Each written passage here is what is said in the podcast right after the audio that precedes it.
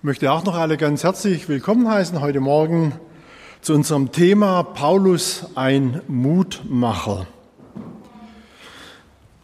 Wir leben ja heute in einer Gesellschaft, die sich als kritisch und auch als aufgeklärt bezeichnet.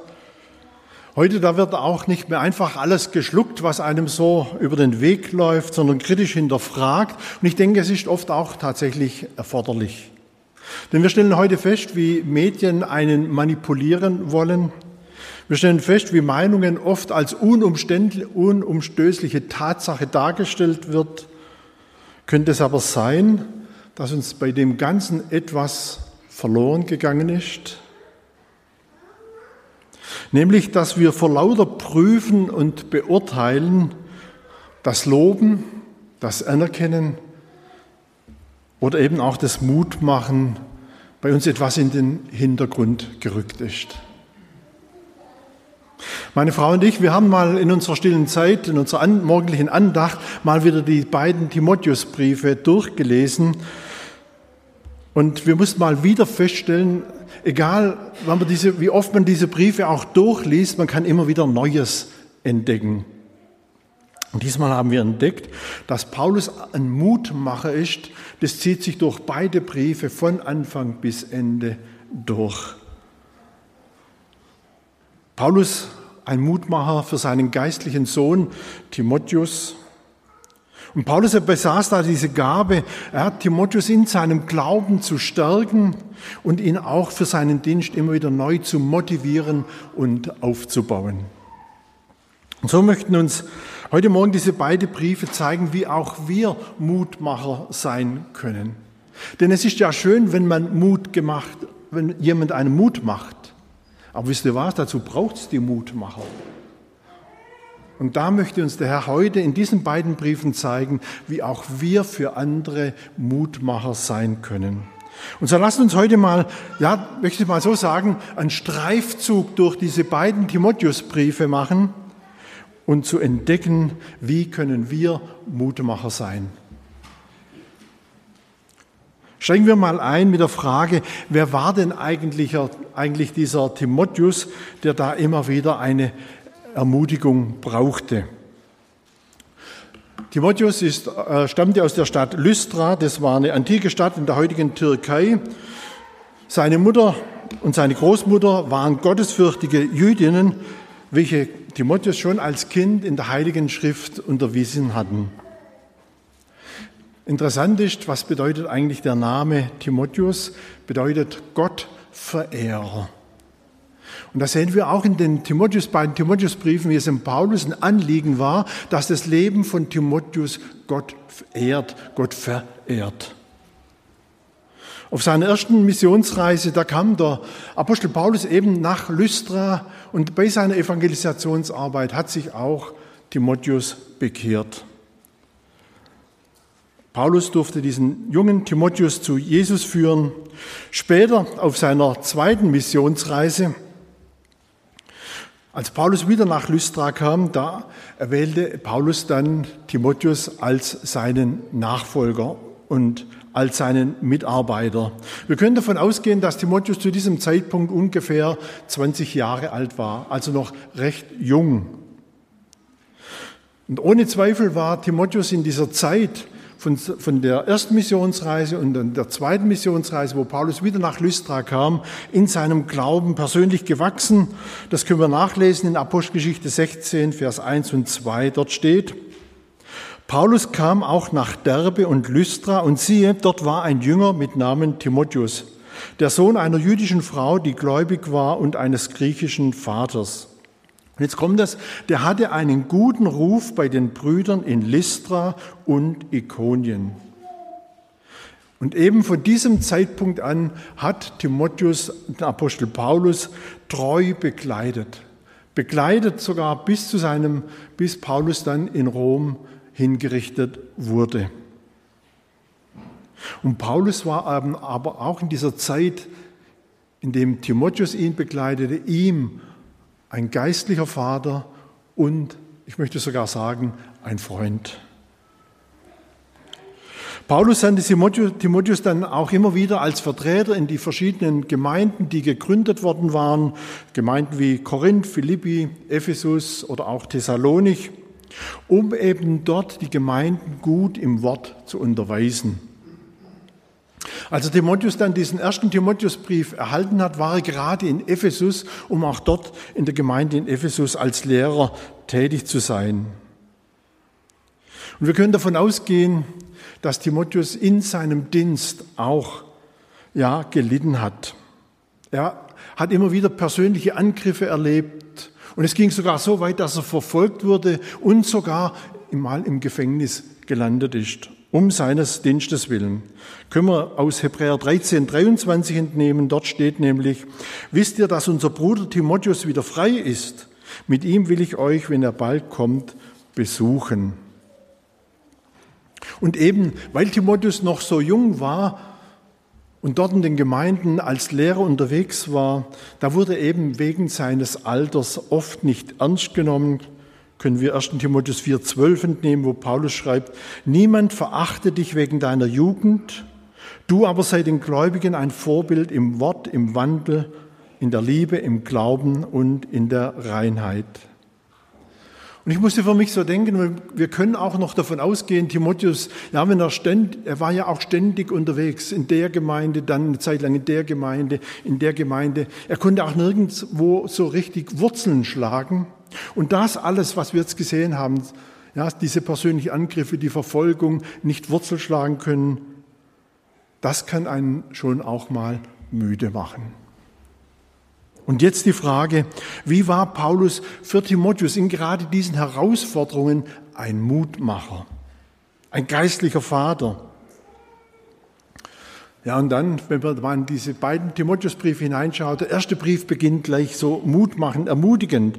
Vers 1 und 2, 1. Timotheus, da lesen wir, Paulus, ein Apostel Christi Jesu, nach dem Befehl Gottes, unseres Heilandes, und Christi Jesu, der unsere Hoffnung ist, an Timotheus, meinen rechten Sohn im Glauben, Gnade, Barmherzigkeit, Friede von Gott, dem Vater und unserem Herrn Jesus Christus.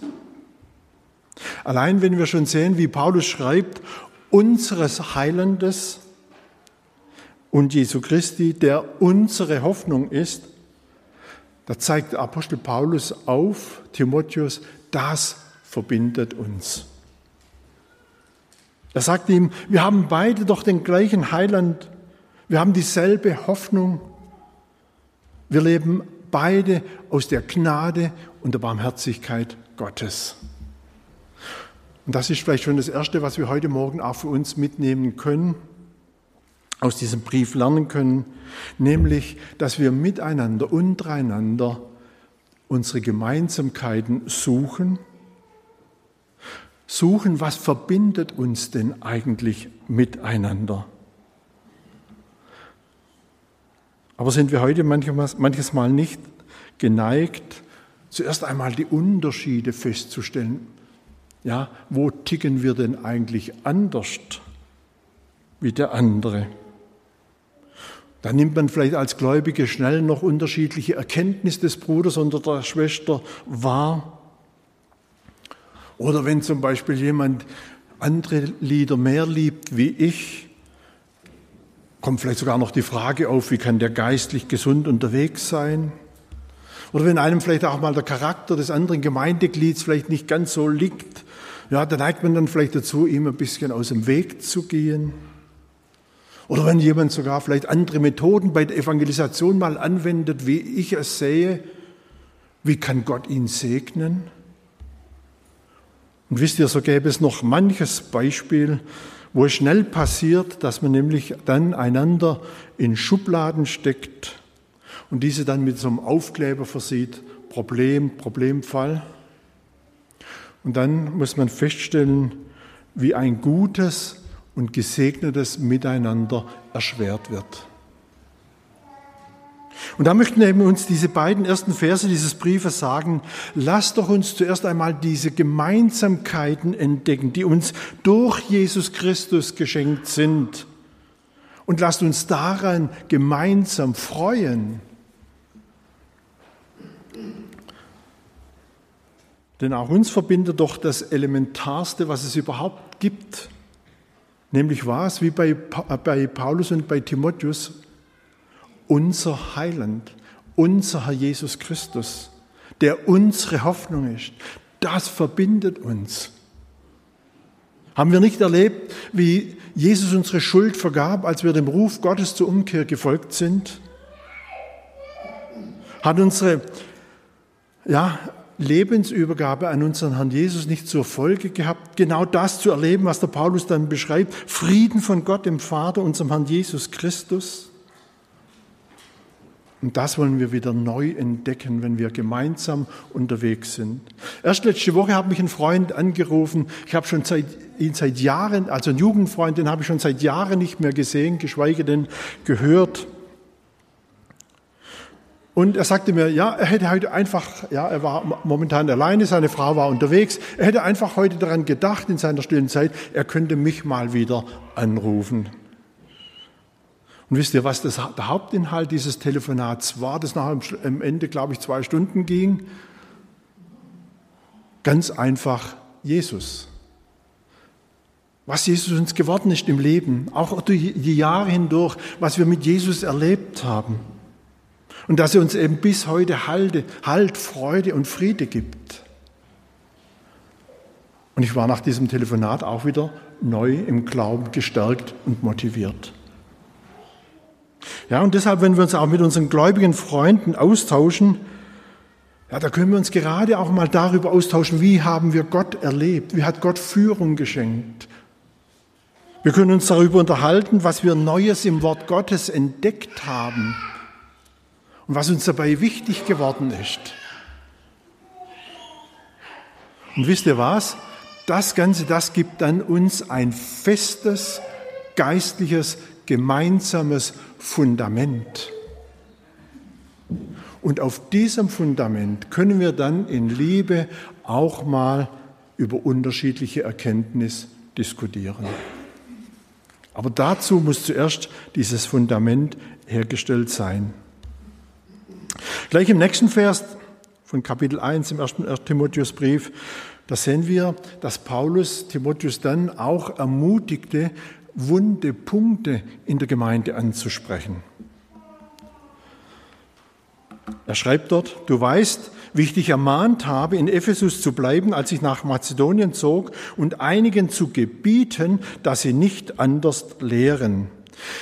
Ich musste für mich so denken, vielleicht war der Timotheus etwas harmoniebedürftig. Ja, und es fiel ihm einfach schwer, auch mal wunde Punkte in der Gemeinde anzusprechen. Aber da kann man jetzt sogar mal etwas zwischen den Zeilen herauslesen.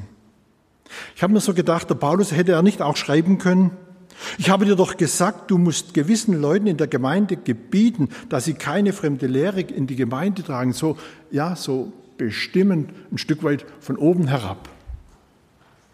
Aber da entdecken wir etwas von der Mutmachstrategie vom Apostel Paulus, nämlich was können wir da entdecken? Ein Ermahnen und Ermuntern, ohne Vorwürfe zu machen. Und dann auch noch den Grund, warum er ihn ermahnt oder warum er ihn ermuntert, zu erklären.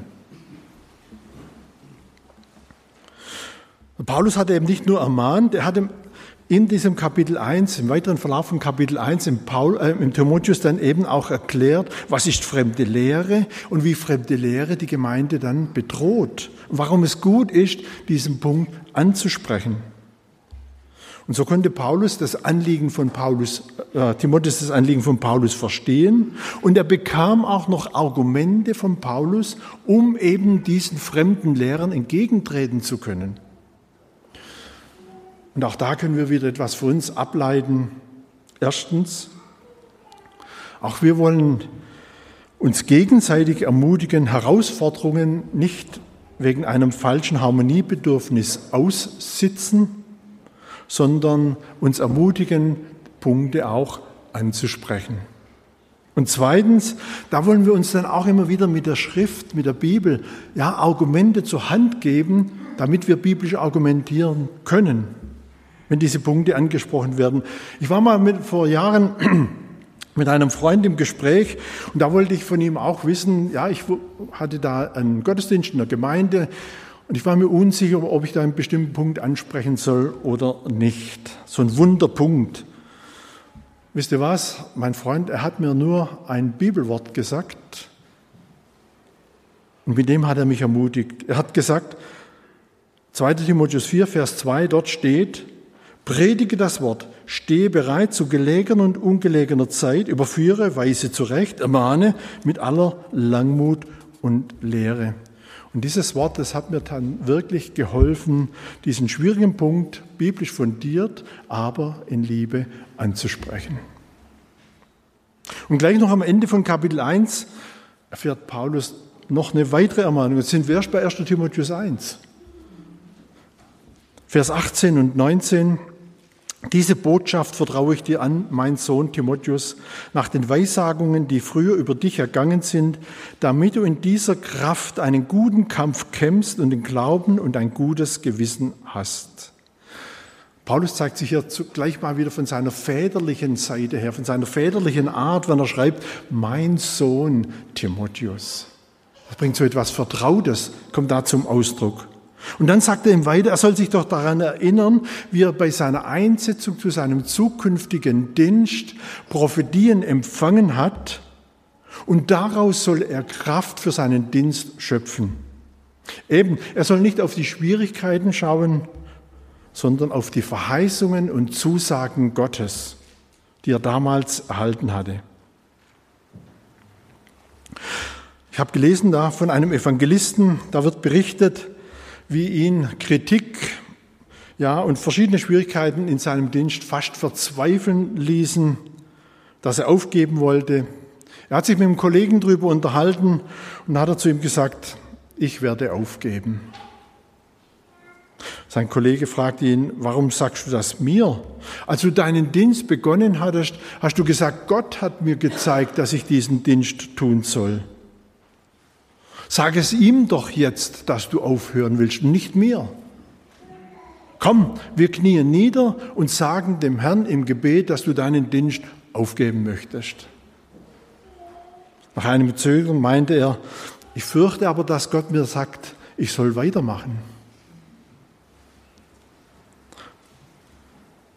Und dann sagte sein Freund zu ihm, wäre es denn nicht besser, gleich weiterzumachen?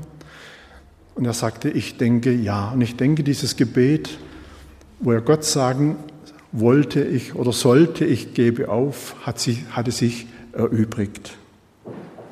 Und wisst ihr, wenn wir uns da, ja, wenn, da können wir uns in solchen Situationen auch gegenseitig wieder Mut machen mit Bibelworten, die wir einander zusprechen können. Zum Beispiel so ein Bibelwort, das wir kennen aus Psalm 103, Vers 2. Lobe den Herrn meine Seele und vergiss nicht, was er dir Gutes getan hat. Gerade in Zeiten der Schwierigkeiten tatsächlich auch mal wieder einen Blick, darf ich mal so sagen, in den Rückspiegel zu tun. Wo hat der Herr uns doch durchgetragen? Wie hat er geholfen? Erinnere dich wieder daran. Und das gibt uns wieder Kraft, Mut, weiter vorwärts zu gehen, Gott weiter fest zu vertrauen. In den nachfolgenden Kapiteln gibt Paulus, in diesem Brief gibt Paulus Timotheus noch viele Anweisungen, was er dann auch in der Gemeinde in Ephesus lehren soll. Und mittendrin in diesen Anweisungen schreibt er im Kapitel 4, Vers 6, wenn du die Brüder dies lehrst, so wirst du ein guter Diener Christi Jesu sein, auferzogen in den Worten des Glaubens und der guten Lehre, bei der du immer geblieben bist. Auch das ist wieder so eine Ermutigung an den Timotheus. Wenn du das tust, wirst du ein guter Diener sein. Und auch dieses Lob, darf ich es mal so sagen, dass du immer bei der guten Lehre geblieben bist. Und ich könnte mir vorstellen, wenn der, als der Timotheus diese Zeilen in diesem Brief gelesen hat, da hat er, ja, da fühlte er sich wieder neu gestärkt und hatte auch wieder einen positiven Blick in die Zukunft. Und er konnte dann das, was der Paulus ihm vermittelt hat zu lehren, auch mutig lehren. Und ich denke, es hat ihm etwas weiteres noch gezeigt. Es hat ihm auch gezeigt, der Paulus steht hinter mir. Und auch da musste ich in der Vorbereitung für mich so denken, dieser Gedanke ist auch für Leiter nicht unwesentlich. Ich denke, Leiter sollten sich es auch wirklich zur Aufgabe machen, ihren, den Mitarbeitern immer wieder so dieses Bewusstsein schenken, ich stehe hinter dir. Ich stehe dir bei. Denn es kann tatsächlich vorkommen, dass Mitarbeiter auch mal in Frage gestellt werden oder vielleicht sogar an ihnen herumgenörgelt wird. Und da ist es einfach gut, Mitarbeiter spüren zu lassen, ich stehe zu dir. Kann vielleicht sogar mal erforderlich, sein, erforderlich sein zu sagen, ich stelle mich vor meinen, schützend vor meinen Mitarbeiter. Kapitel 5, 23 finden wir noch ein weiteres Zurechthelfen von Paulus. Er schreibt dort, Trinke nicht mehr nur Wasser, sondern nimm ein wenig Wein dazu, um des Magens willen und weil du oft krank bist. Es war so, dass Timotheus vielleicht darauf ja, versprochen hatte, auf Wein, auf Alkohol zu verzichten, um eben der Gefahr aus dem Weg zu gehen, geistlich Schaden zu leiden oder vielleicht deshalb auch in der Gemeinde kein gutes Vorbild zu sein, wenn er Alkohol trinkt. Und Wasser war ja damals in der Antike oft noch verunreinigt, sodass und damit auch ein Überträger von Krankheitskeimen und da sagte Paulus zu ihm, ja, er soll eben seine Gesundheit da nicht aufs Spiel setzen, Krankheit riskieren und nur Wasser trinken. Und er soll einfach etwas Wein trinken, weil es auch desinfizierend wirkt. Auch da können wir wieder etwas herauslesen, vielleicht auch so ein bisschen zwischen den Zeilen, dass Paulus, der Mutmacher, auch um die Gesundheit seines Timotheus ja Sorge äh, getragen hat. Und da dürfen auch wir darauf achten, dass in der Gemeinde das Verständnis von Dienst die Gesundheit nicht unnötig aufs Spiel setzt. Manchmal ist es auch so, dass gerade Mitarbeiter, die gut unterwegs sind, die engagiert sind, da ist man manches Mal geneigt, der macht's ja so gut, der kann auch dieses noch machen. Der nächste kommt, dann könntest du auch noch dieses machen. Aber wisst ihr, da laufen dann Mitarbeiter Gefahr, Schaden zu leiden, nämlich vielleicht auszubrennen. Und so wie Paulus darauf geachtet hat, dass, Timotheus, dass es Timotheus auch gesundheitlich gut geht, sollen wir auch bei unseren Mitarbeitern darauf achten, dass es ihnen gut geht.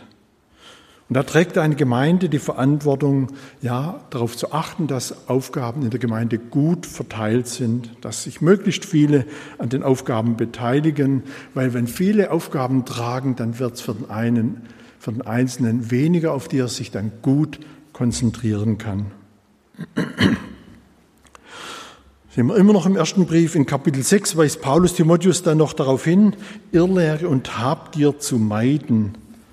Auch da ist wieder etwas interessant. Paulus, er zeigt eben nicht nur die Gefahren auf, er zeigt auch, wie er den Gefahren begegnen kann. Das gehört zum Ermutigen auch dazu.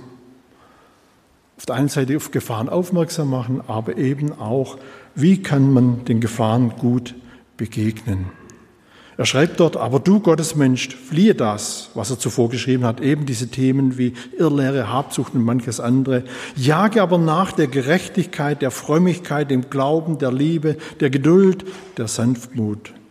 Auch da sagt Paulus, diese Gefahren sind real, aber starre nicht auf diese Gefahren. Und die Ermutigung, nämlich der Gerechtigkeit, der Frömmigkeit, dem Glauben, der Liebe, der Geduld, der Sanftmut nachjagen, ist die beste Prävention, darf ich es mal so sagen, um eben vor Irrlehre, Habgier, Egoismus und manchem anderem bewahrt zu werden. Und so wollen wir uns auch immer wieder gegenseitig ermutigen. Jage nach der Gerechtigkeit, der Frömmigkeit, der Liebe, dem Glauben, der Geduld, der Sanftmut. Paulus schließt den ersten Brief in 6,20 mit den Worten, O Timotheus, bewahre das Anvertraute gut. Ach, da kommt wieder etwas von der väterlichen Art von Paulus zum Tragen. Ich habe es für mich mal so übersetzt. O mein lieber Timotheus, ich schätze dich und deine Mitarbeit sehr und es ist mir ein Anliegen, dass du darin bewahrt wirst. Und dann bin ich davon auch noch überzeugt, dass Paulus auch alle Zeit in seinen Gebeten an Timotheus dachte. Er hat mal seinem Freund, Paulus hat mal seinem Freund Philemon geschrieben im Philemonbrief, ich danke meinem Gott alle Zeit, wenn ich deiner gedenke in meinen Gebeten. Und so hat Paulus mit Sicherheit auch für Timotheus in allen seinen Gebeten an Timotheus gedacht. Und das ist auch etwas, was wir tun dürfen in der Gemeinde, für unsere Brüder, für unsere Schwestern, für uns, für jedes Gemeindeglied, für unsere Mitarbeiter beten, an sie denken im Gebet und sie segnen. Nur wenige Jahre später schrieb Paulus dann den zweiten Timotheusbrief. Paulus war zu dieser Zeit wieder in römischer Gefangenschaft, zwischendurch war er frei. Vermutlich war es eben im Rahmen der Christenverfolgung von Nero, dass Paulus dann wieder ins Gefängnis kam und verhaftet wurde. Aber auch da hat mich es beeindruckt, selbst diese widrigen Umstände, im Gefängnis gelandet zu sein, hielten Paulus nicht davon ab, ein Mutmacher zu bleiben. Weil in diesem zweiten Brief zieht sich wie im ersten Brief es wie so ein roter Faden wieder durch, dieses Mutmachen. Die Schlachterbibel übersetzt den Beginn von Brief 2 so, an Timotheus, mein geliebtes Kind.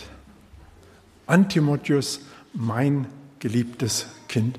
Wie schön, wenn auch Männer sich so gegenseitig Mut machen können. Und wenn Paulus Timotheus solche herzliche Worte zukommen ließ, dann darf doch auch unser Wortschatz solche Worte beinhalten, solche herzliche Worte beinhalten, sei es in der Familie, aber eben auch in der Gemeinde. Nachdem ich neulich den neuen Missions 2025 Newsletter verschickt habe, wir haben ja mal im Rahmen eines Gottesdienstes diese Arbeit vorgestellt, da konnte man sich für diesen Newsletter anmelden.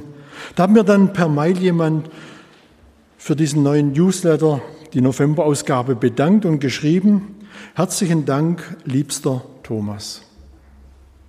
Wisst ihr was? Das hat mein Herz berührt.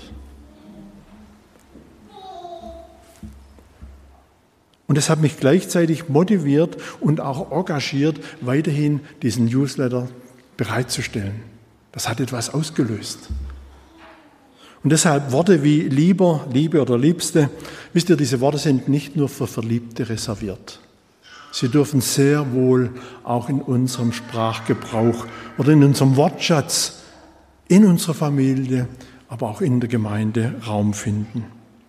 Paulus zeigt es uns, wie es geht.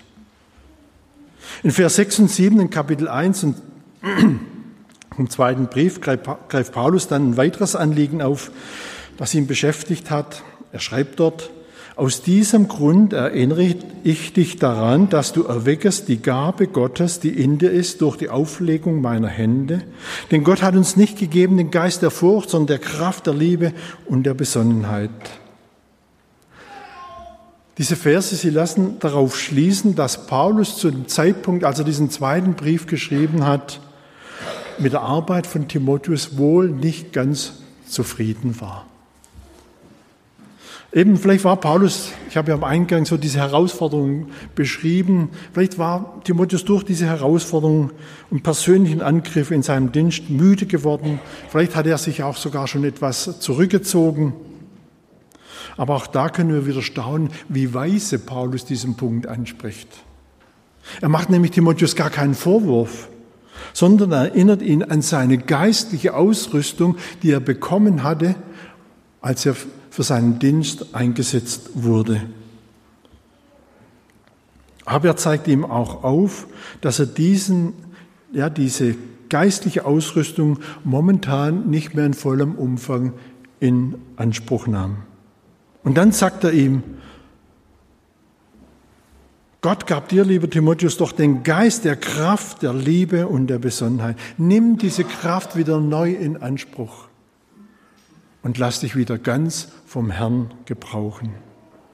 Da musste ich für mich auch so die Frage stellen, mir die Frage stellen, wie reagiere ich, wenn mal ein Dienst in der Gemeinde nicht mehr so wahrgenommen wird, wie man sich es vielleicht wünscht? Übrigens bei diesem ganzen Thema, ich habe mich jetzt schon einige Tage damit beschäftigt, beschäftigt da musste ich dann doch auch feststellen, Thomas, bei dem Thema Mut machen, da ist bei dir auch noch Luft nach oben drin. Wie reagieren wir? Und da wurde mir eben wichtig, eine Gemeinde, sie braucht keine Nörgler, eine Gemeinde braucht, auch wenn der Dienst bei jemand vielleicht mal etwas vernachlässigt wird, Mutmacher. Mutmacher, die einander daran erinnern, Gott hat auch dir, Gott hat auch uns den Geist der Kraft, der Liebe und der Besonnenheit geschenkt. Und dieser Geist möchte uns wieder neu ausrüsten mit Kraft, unseren Dienst in Liebe und Besonnenheit zu tun.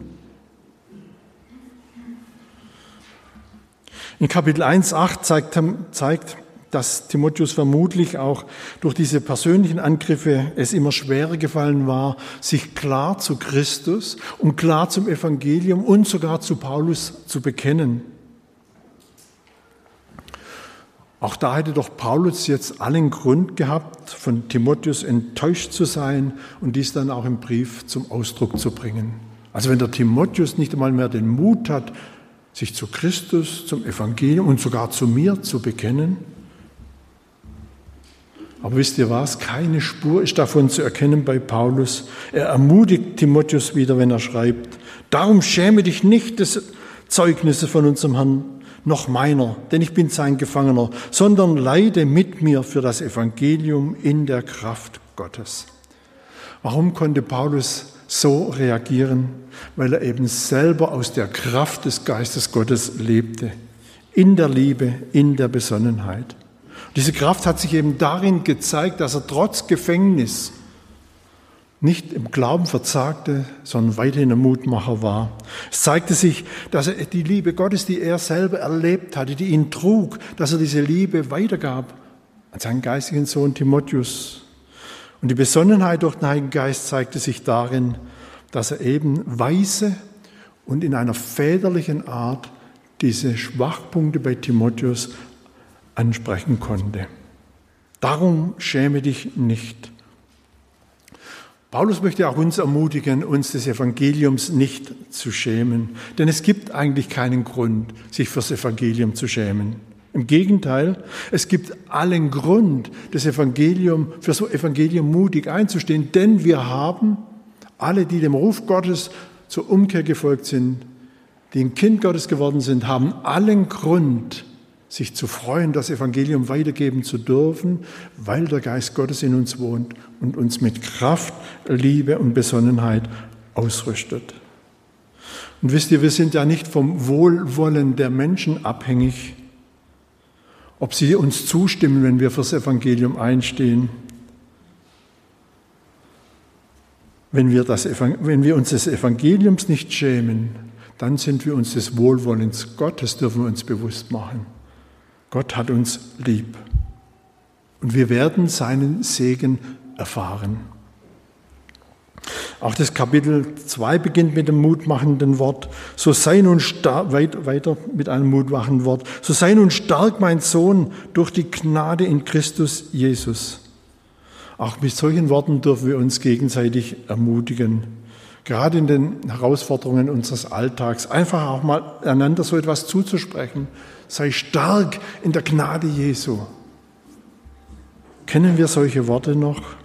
Wisst ihr, und das eben nicht nur noch Predigt, da ist es vielleicht noch relativ einfach, auch vielleicht, wenn wir nach dem Gottesdienst draußen stehen und ich mitbekomme, da hat jemand, steht in einer Herausforderung, ihm diesen Mut zuzusprechen, sei stark in der Gnade Jesu vielleicht auch bei Telefonaten zum Ausdruck zu bringen, bei unserem ganzen, darf ich mal sagen, E-Mail-Verkehr, elektronischen Austausch, der heute untereinander stattfindet, auch immer wieder mal so etwas Mutmachendes weitergeben. Sei stark in der Gnade Jesu Christi. Und wisst ihr, wenn uns vielleicht diese Mutmachworte etwas fremd geworden sind, dann wollen wir, wollen wir sie wieder neu buchstabieren lernen und einander zusprechen. Und wie gesagt, Mutmachworte tun auch in einer Familie gut, tun einer Ehe gut. Und sie tun eben auch in der Gemeinde gut. Auch in Kapitel 3, 10 bis 11, da hat der Paulus nochmal so einen Mutmacher eingeflochten. Er schreibt dort, Du aber bist mir gefolgt in der Lehre, im Leben, im, im Streben, im Glauben, in der Langmut, in der Liebe, in der Geduld, in den Verfolgungen, in den Leiden, die mir widerfahren sind. Wow, so ein Lob. Kennen wir es auch noch, einander hier mal ein, darf ich sagen, ein Lob zuzusprechen? Das würde, wenn Paulus das, was Paulus hier in Timotheus geschrieben hat, wenn es uns mal jemand sagen würde, das würde einen doch wieder motivieren und aufbauen und Schub zum weiteren engagierten Mitarbeiten geben im Weinberg Gottes. Ich schließe mit einem Beispiel aus der Natur, wo uns Wildgänse zeigen, wie Mutmacher unterwegs sind. Ich denke, Vielleicht wissen wir es noch von unserem, vom Biologieunterricht her. Wildgänse sind ja Zugvögel und wenn sie, wenn sie gemeinsam unterwegs sind, da ist es so, dass sie tatsächlich, wenn eine Wildgans vorne draus fliegt und die andere hinter ihr herfliegt, dass sie ihre nachfolgenden Artgenossen, für ihre nachfolgenden Artgenossen einen Auftrieb erzeugen. Und man, man hat herausgefunden, dass wenn diese Vögel dann noch in so einer Keilformation fliegen, hintereinander fliegen, dass dies ein bis zu 70 Prozent schnelleres Vorwärtskommen ermöglicht. Und da möchten uns heute die Zugvögel motivieren, auch treu in der Formation, in der Gemeinde, in die Gott uns hineingestellt hat, mit unterwegs zu sein. Und damit den anderen das Vorwärtskommen zu erleichtern. Sprich, Leute zu sein, die alle dieselbe Richtung haben und dabei auch einen guten Sinn für Zusammenarbeit entwickeln. Und bei den Gänsen kann man dann beobachten, wenn da mal eine aus, dem, aus der Formation herausfällt, wie sie dann sofort den, den vollen Gegenwind abbekommt. Und in der Regel reiht sie sich wieder ganz schnell ein, um eben den Aufwind der anderen zu nutzen. Und da ist es auch gut, wenn wir als Gläubige, wenn da mal jemand aus, dieser, aus dem Team, aus der Gemeinde, aus der Gemeinschaft herausfällt, wollen wir so jemand, wenn so jemand zurückkommt, auch wieder herzlich aufnehmen und wieder mit uns ziehen. Wenn eine ist ja dann noch so, wenn eine Leitgans, also die, die ganz vorne fliegt, die fliegt immer nur eine gewisse Zeit und dann wird rotiert, dann fliegt sie nach hinten, dann übernimmt eine andere die Führung.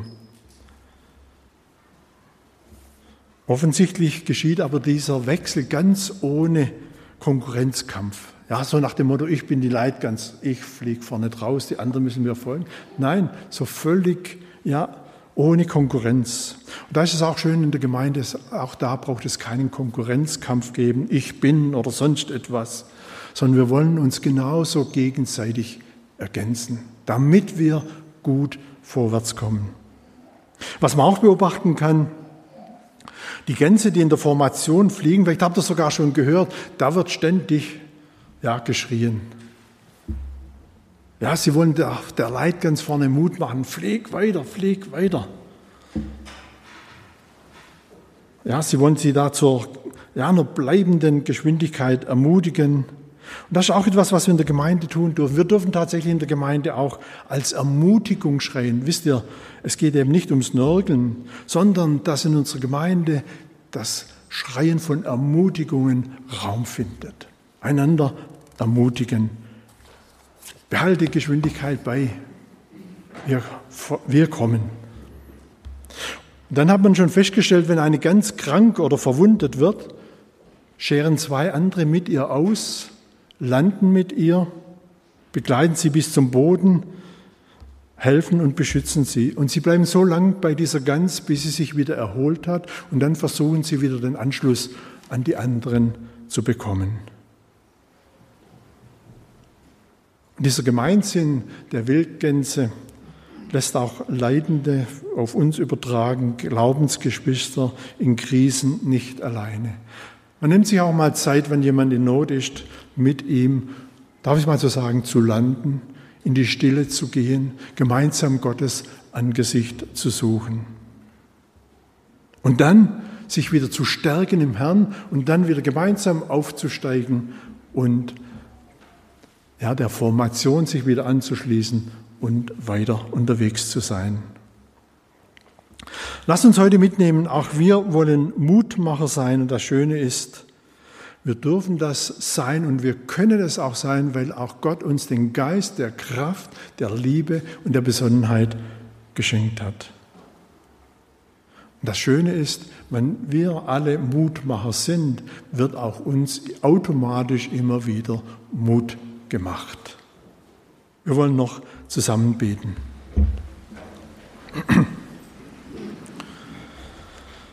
Vater im Himmel, wir sagen dir herzlich Dank, dass wir jetzt auch noch vor den Gnadenthron treten dürfen im Namen deines Sohnes Jesus Christus und dir Dank sagen dürfen, dass du, Herr Vater im Himmel, der allmächtige Gott, der größte und der beste Mutmacher bist, weil du uns so viele wunderbare Zusagen in deinem Wort machst, wie zum Beispiel, ich habe dich je und je geliebt, ich habe dich zu mir gezogen aus lauter Güte, du bist mein.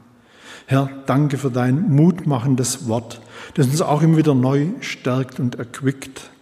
Danke, dass du uns heute aber auch gezeigt hast, wie wir Mutmacher sein dürfen, dass wir einander immer wieder mit deinem Wort stärken dürfen und dann auch immer wieder Stärkung durch Geschwister erfahren dürfen. Danke, Herr Jesus, dass du uns das ermöglicht hast weil du uns den Weg zum Vaterherzen Gottes wieder geebnet hast. Weil du uns, Herr Jesus, zu dir gezogen hast, weil du uns, Herr, Schuld und Sünde vergeben hast, weil du uns neues Leben geschenkt hast und wir nun in der Kraft des Heiligen Geistes unterwegs sein dürfen. Und so befehlen wir uns deiner Gnade an, auch an diesem Sonntag, an den kommenden Tagen.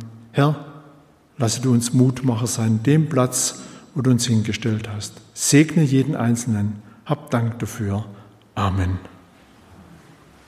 Auch heute möchte ich wieder darauf hinweisen, wer nach dem Gottesdienst noch Fragen hat, auch die, die online vielleicht teilgenommen haben, stehe gerne dazu zur Verfügung. Auf der Homepage sind ja die Kontaktgab, äh, Kontaktdaten, wo man gerne dann ein Gespräch mit mir vermittelt. Und dann bleibt mir eigentlich nur noch eines zu sagen. Der Herr segne euch.